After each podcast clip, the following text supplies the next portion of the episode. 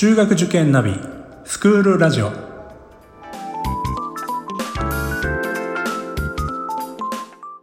スクールナビゲーターののびるです。この番組は中学受験を目指すご家庭に学校の先生からの生の声や受験に役立つ情報をお届けするラジオです。それでは早速今日の学校の先生よろしくお願いします。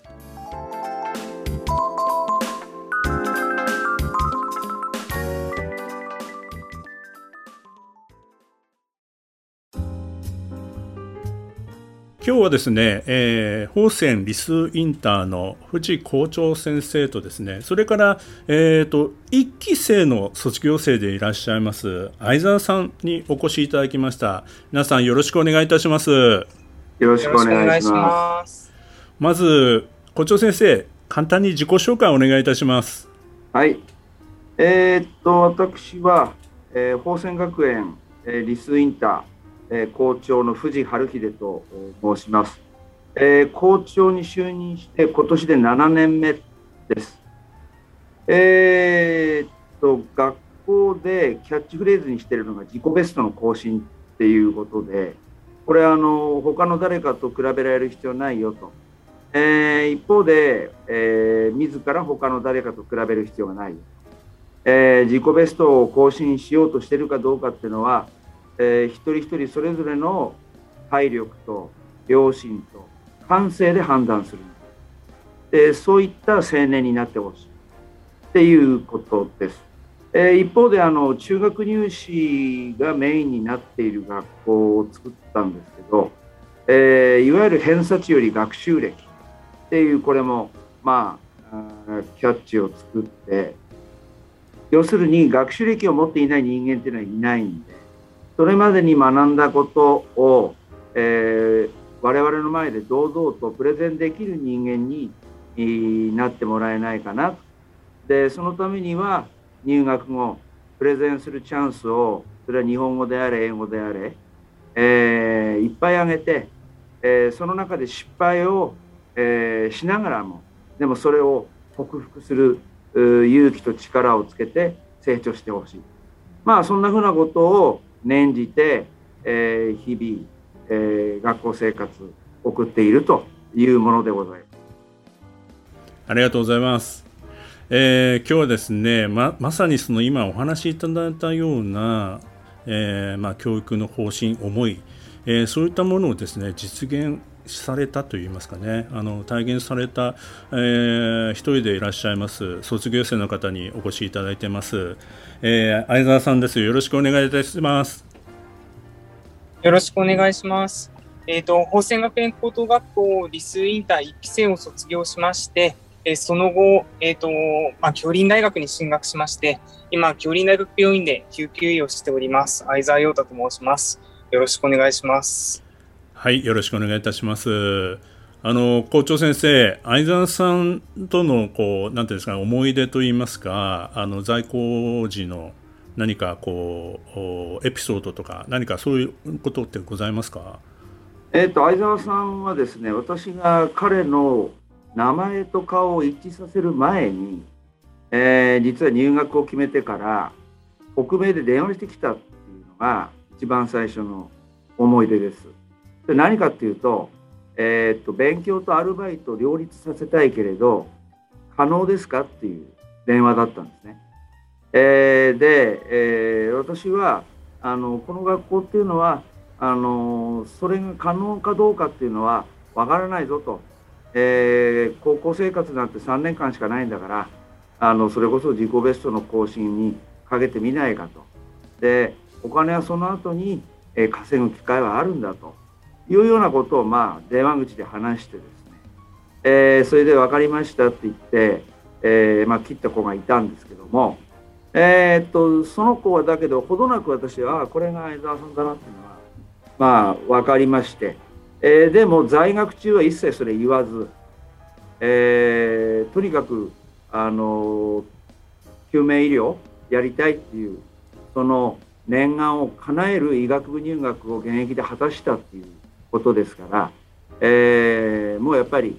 彼の3年間の、えー、最重要事項はあそこでちゃんと決めてくれたんだなと思って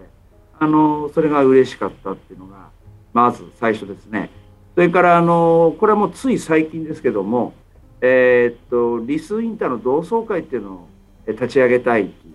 えー、1期生の何人かが、えー、相談にいらっしゃって、えー、で結果として、えー、相沢さんがいわばこう会長役を務めてくれるっていう、えことを、え私たちの前ではっきり言ってくれたっていうことであの大変我々としてもですね、え彼の存在誇りに思ってるしあの松島先生おっしゃったように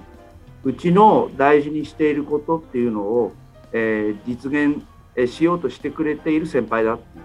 えー、そんなふうに評価をしております。相沢さんその今のお話電話のお話っていうのはもちろん覚えてらっしゃると思うんですけどどういうお気持ちっていうかえっと中学3年生でっていうことですか？そうですね。私あの当時あのまあ、医者になりたいと思ったのが中学2年生の頃だったんですけど、まあ、その時は公立の中学校に行っていてで、まあ、特に家で一生懸命勉強していたわけでもなくでかといってまあすごく私立の医学部に行けるようなお金もなかったのでまあお医者さんになるためにはお金も必要かなと思ってで、そういうアルバイトとかでお金を貯めなきゃいけないのかなっていう思いもあって、そういう電話をしたことは覚えてます。あの中学2年生の時に医者になりたいというふうに思ったきっかけっていうのは何かありあったんですか？これはすごく月並みなことなんですけど、あのー、私、相沢っていう名字なんですけど、中学2年生の頃、入院した時に、ドラマでたまたまコードブルーの再放送がやってたんですね。それを見て、ああ、かっこいいなっていうふうに思ったっていう、本当にきっかけはそれだけの単純な話なんですけど、まさかそのきっかけが、こう、現実のものになるとは当時は全く思っていなかったです。でもそれはでもずっとそういう強い意志でえー、まあ、なろうと思っていたからこそ実現できたんだと思うんですけどそのあの藤先生校長先生のお話聞いてびっくりしました そういう電話をしてくるケースなんてないですよね普通ないですね高校時代のちょっとお話をでは伺いたいんですけども相田さんあのえっ、ー、とアメリカの方の、あの、方で、あの、修学旅行ですかね、のお話をちょっと伺いたいんですけども、英語のプレゼンをされたというんですけど、校長先生から一度そのあたりのこう意図とか狙いとか、修学旅行の、そこちょっとまずお話伺いましょうか。あの、もちろん1期生の修学旅行っていうのがリスインター最初の修学旅行だったんですね。えー、それでやっぱり他の学校がやってない修学旅行をしたいなっていうふうに思い、でそのためにはこう見に行くっていうんじゃなくてなんかしに行くっていうのが、えー、いいんじゃないかなと。で、まあ、海外に行くっていうことも決めてたんですけどもその時にまあさまざまな業者さんのさまざまなプランっていうのを見た時、えー、ある業者さんがカリフォルニアサンフランシスコ周辺、えー、中でもスタンフォード大学に入ってそこで英語でプレゼンするっていう機会を作れるプラン持ってきた時にもうこれ以外ないなって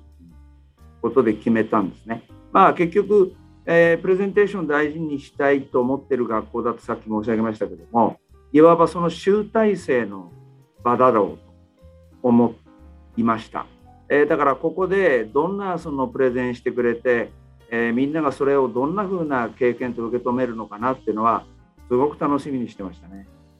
中野先生、まあ、今日ここにもお越しいただいてるんですけどあの先ほどちょっと打ち合わせで伺ってましたらあのその英語のプレゼンあの相田さんされた時に、まあ、フィードバックも結構厳しいフィードバックもいただいたみたいな話を聞いたんですけども、えー、その当時のその相田さんあの心に残ってることってどういうことですか？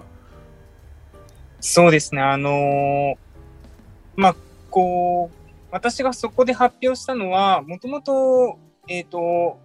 慶応大学のえー、研究室にちょっと行かせていただいて、そこで研究していた内容を、あの高校の卒、えーと、修学旅行ですね。修学旅行で、えー、発表させていただこうというふうにして、それで原稿をまとめて、えっ、ー、と、スライドも作って、で、向こうで発表しました。ただ、その内容が、やっぱり、あの、大学で研究させていただいていた内容なので、すごくこう、高校生にはちょっと難しめの内容だったんですね。で、まあ、私はあの生物を勉強していたので、ちょっとそれで、まあ、これぐらいなら大丈夫かなっていうふうに思って話してたんですけど、その時、えっ、ー、と、高校の先生、あ、ごめんなさい。えっ、ー、と、その時、大学のですね、そのスタンフォード大学の先生も一緒に聞いていて、で、その先生から、こう、英語で、まあ、いろいろ質問をされるわけですよ。で、まあ、もうそこで英語でいろいろ聞かれて、で、まあ、何言っているかどうかも、こう、正直100%はわからない。で、まあ、内容が内容なので、英語でこう質疑応答にこう臨機応変に答えるのも難しいっていう状態であって、ただそこでこ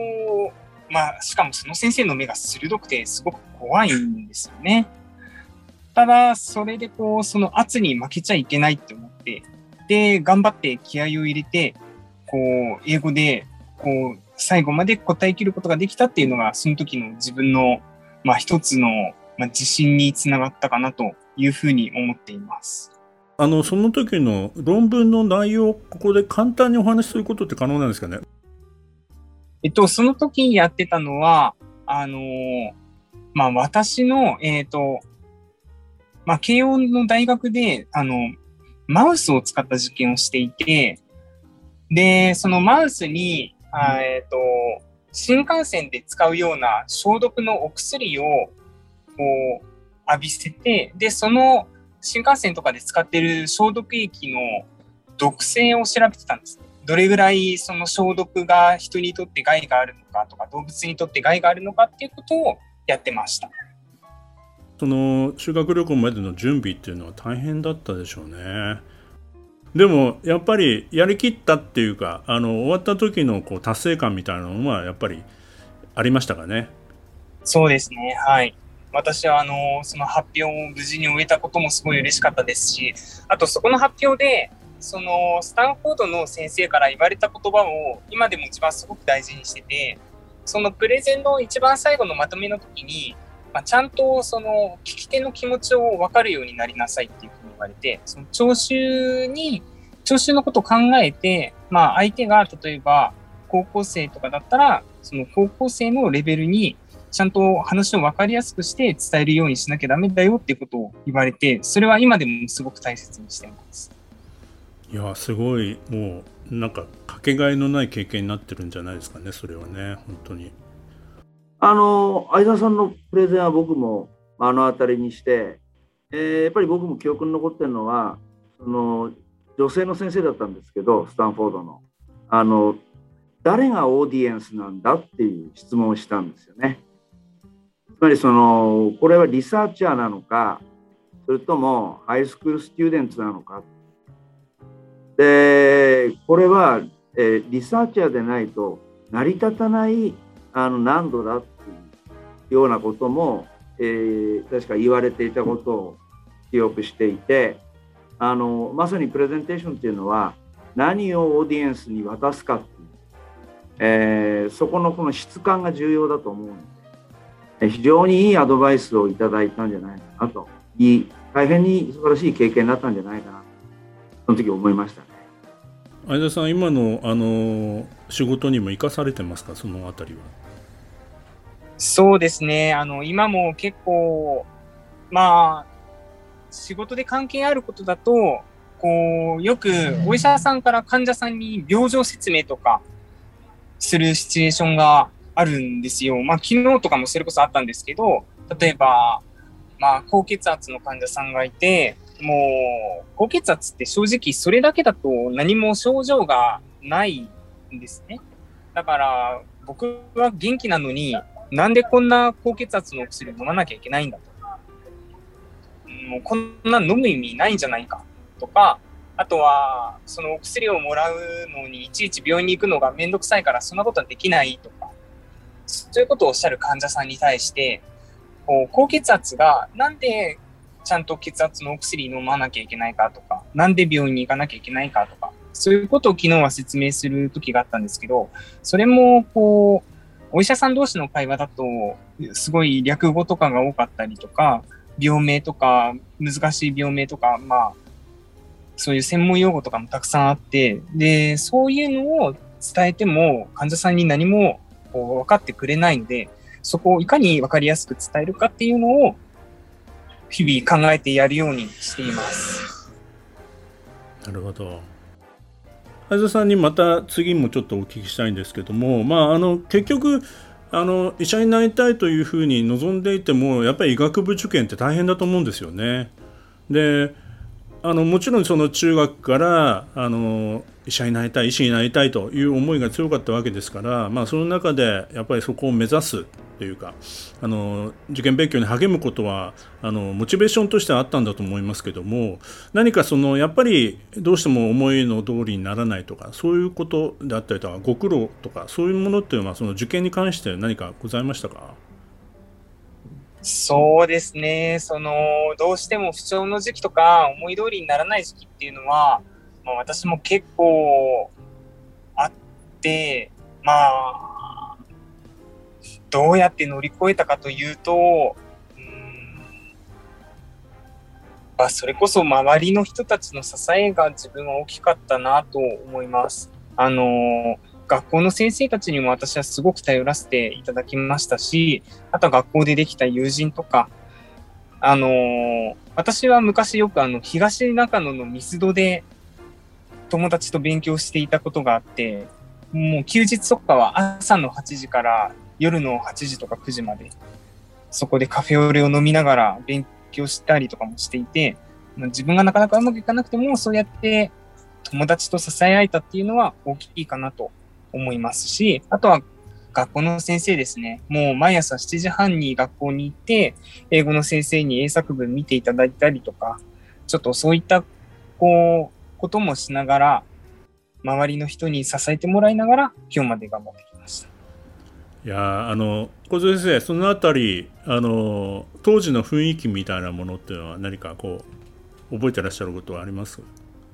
やっぱりさっきのスタンフォードじゃないですけど引率する側自体が経験したことのない、えー、ことをあの生徒たちにやってもらうっていうそういう設定なんで、あの、大学受験もしっかりで、えー、自分たちも十分な手応えがわからないまま、えー、生徒たちが結果を出してくれるっていうそういう関係性なわけですね。えー、だからやっぱりこう信じるとかあるいはその勢いっていうものをいかにこう大事にするかとかもうそこの部分しかなかったと思うんですよね。えー、ただあの本当に一人一人よく最後まで走り抜いてくれたっていうそんな実感ですね。なんかこう全員野球みたいな先生も生徒も一緒にやるみたいなこうチーム戦みたいな感じっていうのがああそうですねそのチーム戦っていうのはまさにそうだと思うんですね。あの一人一人まあライバルとも言えるんだけれど、えー、それはやっぱりお互いに励まし合う仲間でもあるあの関係が濃かったと思うんですいやそうなるとあの受験は孤独ではなくてみんなでこう乗り越えていくもんだっていう雰囲気も醸成されますし。そうですね、うん、終わった後もまあいいライバルでありいい仲間だったっていうことだとまたその後のつながりも残りますもんね。そうじゃないかと思いますね。やっぱり何よりも1期生たちが自分たちから同窓会を作りたいと。あの後輩たちに何かしてあげたいというふうに思ってもらえる学校をまあ、作れたっていうのはあの非常にありがたいことですよね。ありがとうございます。えっと、それからあの相田さんあのなんかその大学以降でのご苦労あのまたその医者になってから医師になってからのあのご苦労みたいなものっていうのは何かこう高校時代のものが生かされてる部分ってありますか？私がちょっと高校時代で一番、まあ、いくつか学んだことはあるんですけど、その中で学んだことの一つに、やっぱ私一期生で高校出てるので、こう、何もかもが初めてだったんですよ。なので、その初めてのことだらけで、ただ、その逆に言えば、いわゆる伝統とかしきたりとかルールっていうものがあまりなくて、で、そういったものをいかに作っていくかっていうことを考え続けた3年間だと思ってます。でその3年間を通して、やっぱり今でも生きてることは、その、今まであったルールとか伝統とかをただ、こう、やるっていうのではなくて、例えば、こう、ある病気の、まあ、治療のガイドラインとかがあったら、ただそれに従うだけじゃなくて、そのガイドラインがなんでそうなっているかとか、こう、あるいはそのガイドライン違うんじゃないか、こうすればいいんじゃないか、というふうに、こう、より一歩先まで考えることができるようになったっていうのは、多分その高校生の頃の、その、ただルールを守るだけじゃないんだよっていう教育があったからだと思ってます。まあ、あの学校側もそういうあの受け入れてくれたっていうのは大きいですね。私が個人的にちょっとお尋ねしたいのは、まあ、あの医師になるといってもですねいろんなこう専門があると思うんですけどもなぜ救急の方に志されたんですか？あのこれはですねえっとまあまず一つはドラマでまあ憧れたのがコードブルーっていうやつで、はい、それが救命医のドラマだったっていうのもありますけど、まあ、それとは別にこう、まあ、お医者さんやってても、こう、例えば道を歩いていて、人が倒れていますっていうのを、そういう現場に出くわしたときに、あの、救急医じゃなかったら、こう自分がいざその場で何をしていいか分かんなくなっちゃうかなっていうふうに思ったんですよね。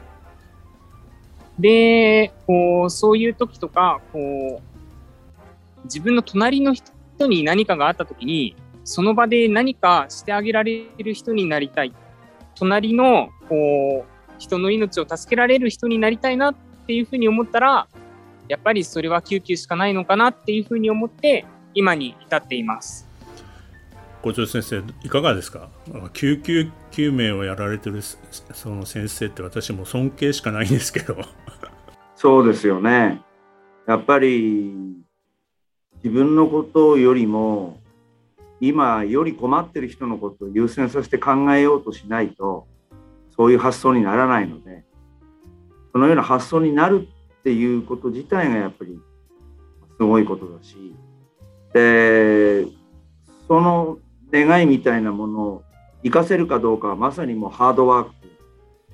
えー、にかかってるわけですから大変な現場で、えー、今を全うしてるんだろうなって想像しますね。本当ですねだってテレビで見て、まあ、憧れる方はいっぱいいらっしゃると思いますけど実際にそれになるってもう想像以上のご苦労があると思うんですよね。いやでもそれでも今あのお話しいただいてるようなこう何て言うんですかね前向きであの人を助けたいという気持ちを持たれてる、まあ、そういう、まあ、先生あのお医者さんがいるっていうのは本当はあの心強いなっていうふうに思います。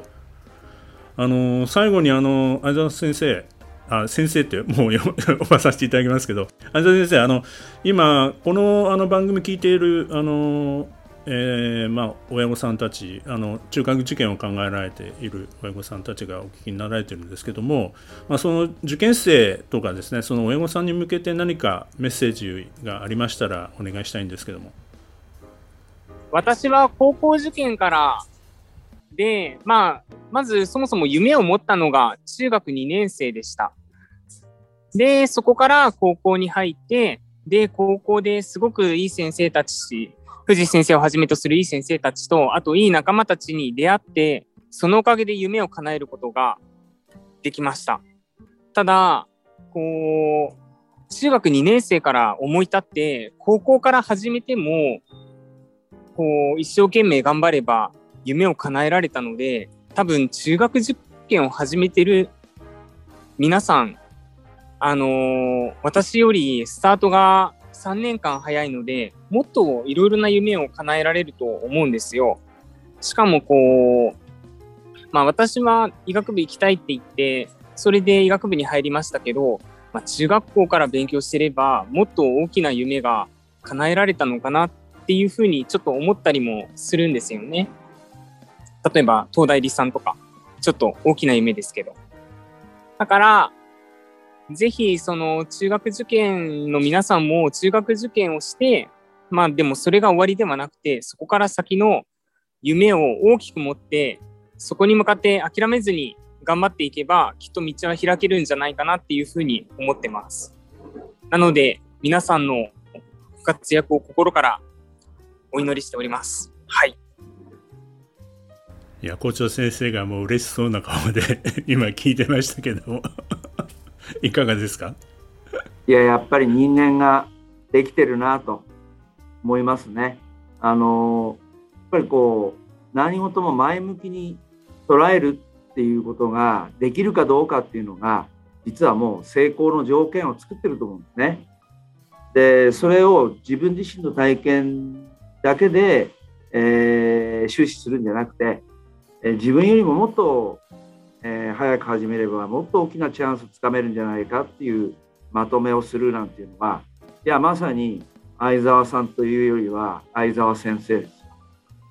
素晴らしいです。本当あのまあ医師になられましたけども、まあ、これからもどんどん活躍されていくんだと思いますけども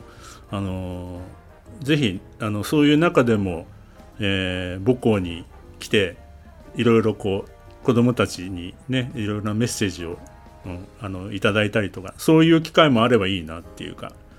やっぱり社会に出て一線で活躍してる人の話を聞くとやっぱり子どもたちっていうかあのみんなねやっぱり、うん、あの目の輝きも違うし響くものも違うと思うので、えー、ぜひぜひあの私が言うことではないんですけど あのあの教育の方にもぜひあのお力をいただけたらなというふうに思います。もうあのすでに、えー、何遍かやってくれてるんです。そうなんですか。ええ後輩たちへの講演とかあと例えば医学部を志す、えー、生徒たち高校生たちに集まってもらって、えー、医学っていうのは大学でどういう勉強の実態があるのか。生半可じゃ入れないよというあのリアリティもあるし温かみもあるそういうアドバイスをくれてますんでぜひこれからもよりよろしくお願いしたいなと思ってます。安田先生、ありがとうございました。あ、いえ、こちらこそありがとうございました。いや、あの、まあ、先ほど藤井先生もおっしゃっていただきましたけど、やっぱりこう、私も高校生の前にそうやって立たせていただく場、まあ、あと中学校とかですね、えっ、ー、と、まあ、藤先生のおかげで、まあ、母校でも何回かそういう場を設けさせていただきましたけれども、やっぱりこう、未来ある中高生たちの、まあ、笑顔を見てるとすごく私も励まされるんですよね。で、まあ、その彼らがこう大きな夢を持って日々楽しく過ごせるのをちょっとでも応援してあげたいなっていうふうに私自身もすごく思いますし、まあそれが、あの、まあ、中高の卒業生の使命だとも思っているので、今後ともよろしくお願いします。あの本当にあの相沢先生忙しい中移動しながら今日はあの参加していただきました。ありがとうございました。はい、いえこちらこそありがとうございました。ありがとうございました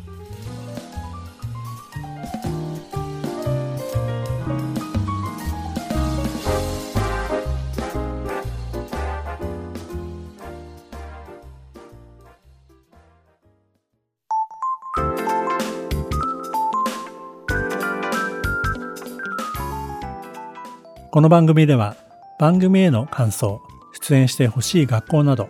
皆様からのお便りをお待ちしています。また、受験に関する質問や相談にもお答えしていきますので、番組の概要欄のリンクや Twitter のダイレクトメールからお気軽にお寄せください。Apple、Amazon、Google、Spotify などの無料のポッドキャストアプリから登録または購読のボタンを押していただくと更新情報が届きますので便利です。それではまたスクールラジオでお会いしましょう。